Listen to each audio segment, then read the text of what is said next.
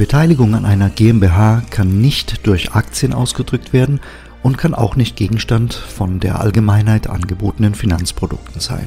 Die Beteiligung richtet sich auch grundsätzlich nicht nach dem Wert der Einlage, sondern nach der Anzahl der Gesellschafter.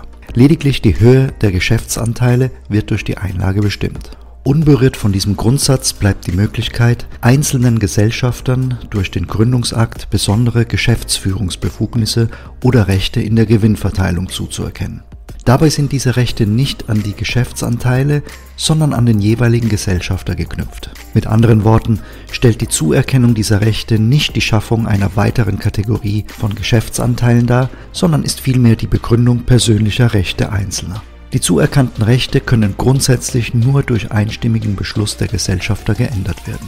Besteht ein Miteigentum an der Beteiligung, so ist ein gemeinsamer Vertreter, ein sogenannter Rappresentante Comune, zu ernennen.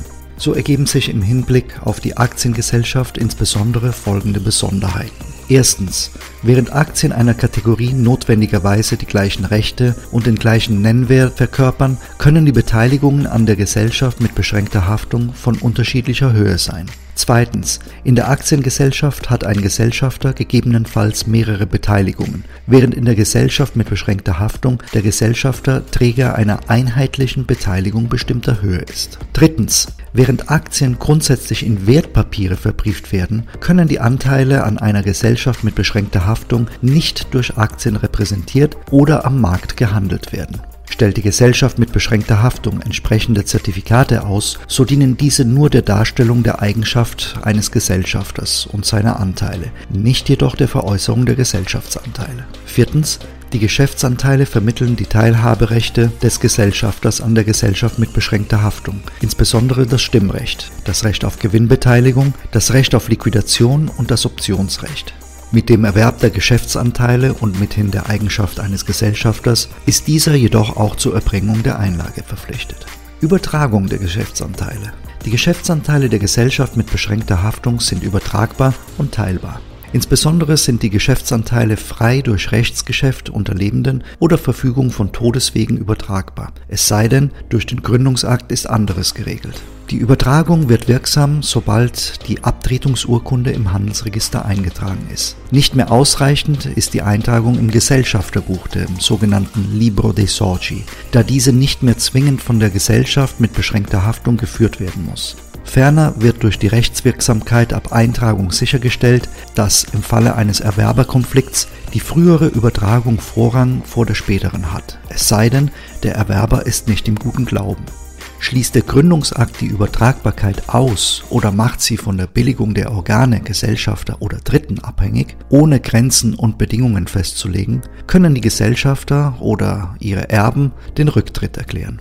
Dabei kann der Gründungsakt vorsehen, dass dieses Rücktrittsrecht erst nach Ablauf einer Frist von nicht mehr als zwei Jahren seit Gründung der Gesellschaft oder Zeichnung des Anteils ausgeübt werden kann. Die Übertragungsurkunde ist schriftlich zu erstellen und öffentlich zu beglaubigen. Der Notar hinterlegt die Urkunde innerhalb von 30 Tagen zum Zwecke der Eintragung beim Handelsregister. Die Hinterlegung kann auch nur von einem Steuerberater vorgenommen werden, wobei dieser im Register der Steuerberater im Albo dei Dottori Commercialisti e degli Esperti Contabili eingetragen sein muss. Die freie Übertragbarkeit der Geschäftsanteile erlaubt schließlich auch den unbeschränkten Zugriff durch die Gläubiger des Gesellschafters. Die Beteiligung kann Gegenstand eines Pfandrechts, Niesbrauchs oder Sequestration sein. Die Pfändung erfolgt durch Zustellung des Pfändungsbeschlusses an den Schuldner und an die Gesellschaft sowie der anschließenden Eintragung im Handelsregister. Der Gerichtsbeschluss, der die Veräußerung des Anteils verfügt, ist der Gesellschaft auf Veranlassung des Gläubigers zuzustellen. Für den Fall, dass die Übertragbarkeit des Geschäftsanteils Beschränkungen unterliegt und sich die Parteien nicht über den Verkauf einigen, erfolgt die Veräußerung im Wege der Versteigerung. Der Verkauf wird jedoch wirkungslos, wenn die Gesellschaft innerhalb von zehn Tagen seit dem Zuschlag einen Erwerber präsentiert, der den gleichen Betrag zahlt. Die Bestimmungen finden auch im Falle der Insolvenz des Gesellschafters Anwendung. Wird der Geschäftsanteil abgetreten, so haftet der Veräußerer für noch geschuldete Einlagen gesamtschuldnerisch gemeinsam mit dem Erwerber für einen Zeitraum von drei Jahren seit Eintragung der Übertragung im Handelsregister. Die Zahlung kann jedoch vom Veräußerer erst verlangt werden, wenn der Gläubiger den Erwerber zur Zahlung aufgefordert hat und diese Aufforderung fruchtlos verstrichen ist. Die Geschäftsanteile der Gesellschaft mit beschränkter Haftung sind im Gegensatz zu den Aktien frei teilbar sei es aufgrund Rechtsgeschäfts unter Lebenden oder Verfügung von Todeswegen. Schließt der Gründungsakt die Teilbarkeit jedoch aus, so ist im Falle des Miteigentums ein gemeinsamer Vertreter zu bestellen.